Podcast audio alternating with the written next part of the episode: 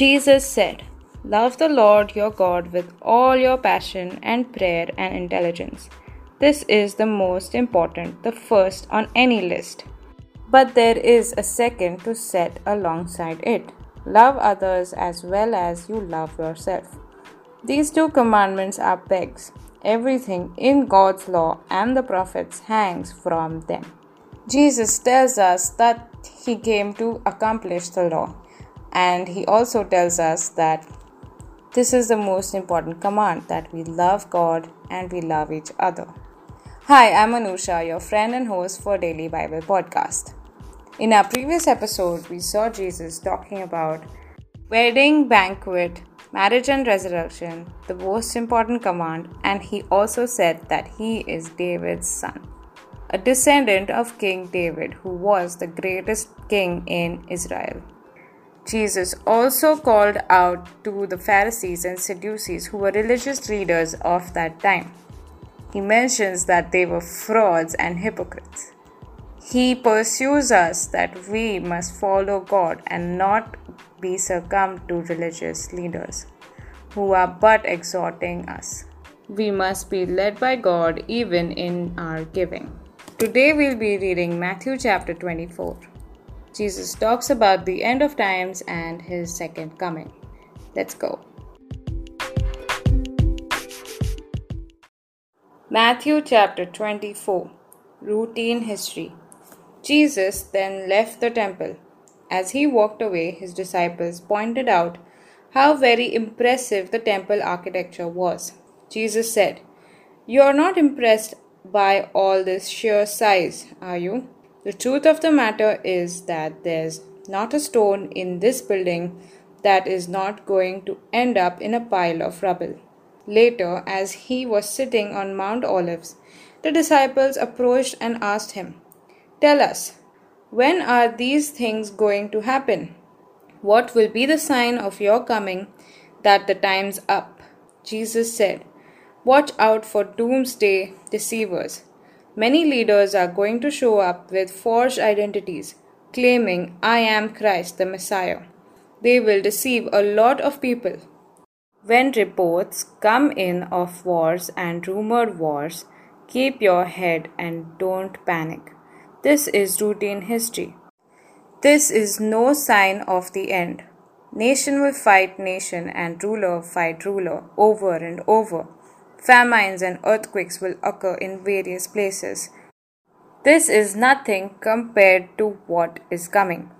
They are going to throw you to the wolves and kill you, everyone hating you because you carry my name and then going from bad to worse, it will be dog eat dog, everyone at each other's throat, everyone hating each other.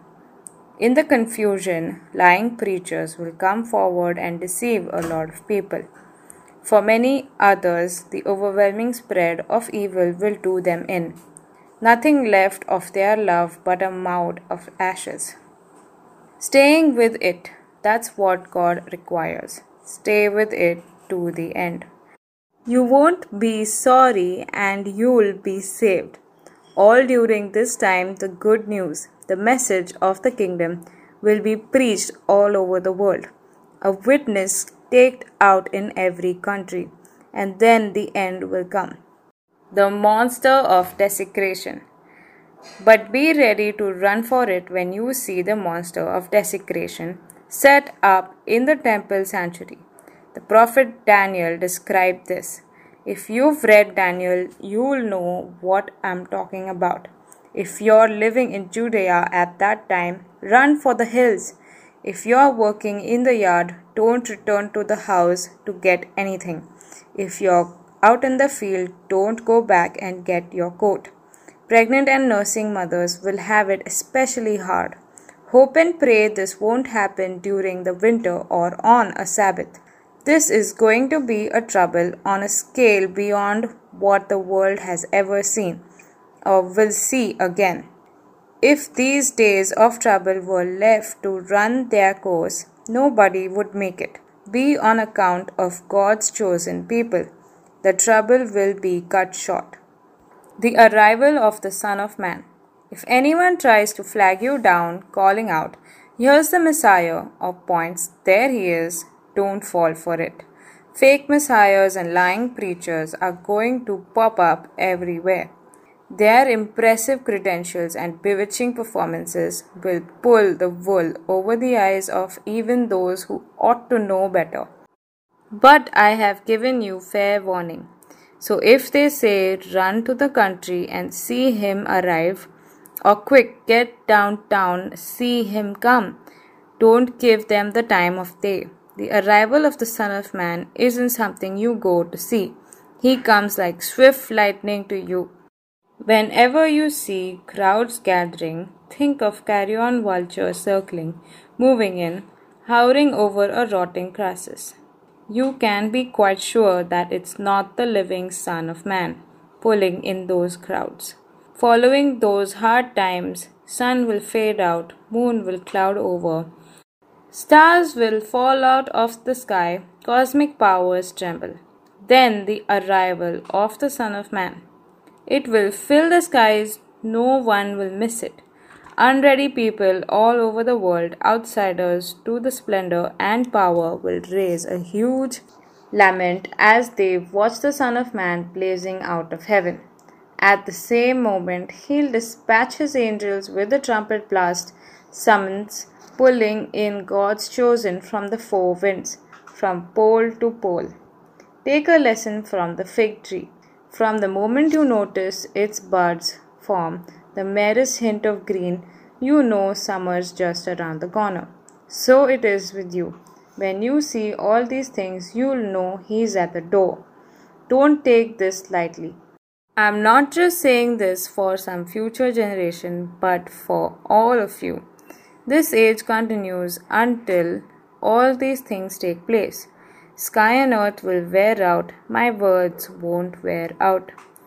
But the exact day and hour? No one knows that, not even heaven's angels, not even the Son. Only the Father knows. The arrival of the Son of Man will take place in times like Noah's. Before the great flood, everyone was carrying on as usual, having a good time right up to the day Noah boarded the ark. They knew nothing until the flood hit and swept everything away. The Son of Man's arrival will be like that. Two men will be working in the field, one will be taken, one left behind. Two women will be grinding at the mill, one will be taken, one left behind. So stay alert, stay awake. You have no idea what day your master will show up, but you do know this you know that if the homeowner had known what time of the night the burglar will arrive, he would have been there with his dogs to prevent the break in. Be vigilant just like that. You have no idea when the Son of Man is going to show up. Whoever here qualifies for the job of overseeing the kitchen. A person the master can depend on to feed the workers on the time each day. Someone the master can drop in on unannounced and always find him doing his job. God bless man or woman, I tell you. It won't be long before the master will put this person in charge of the whole operation.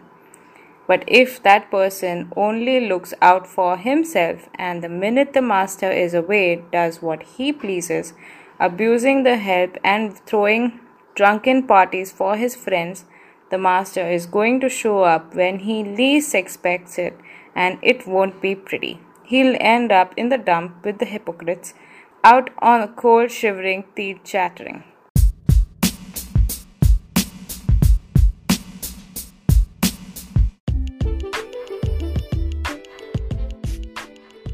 The Son of Man will arrive when least expected. Son of Man is Jesus himself. Jesus explains to his disciples when they asked him, When will the time come? When will the end come? And when will he come again? Jesus tells us to watch out for wars and rumors of wars because these are the signs of the beginning of the end. After all this happens, Jesus will then arrive. His arrival cannot be mistaken. He will come in a cloud. And rapture will happen. So we must be prepared. The only way we can prepare for His coming is by receiving Him as our Lord and Savior and feeding ourselves with the Word of God.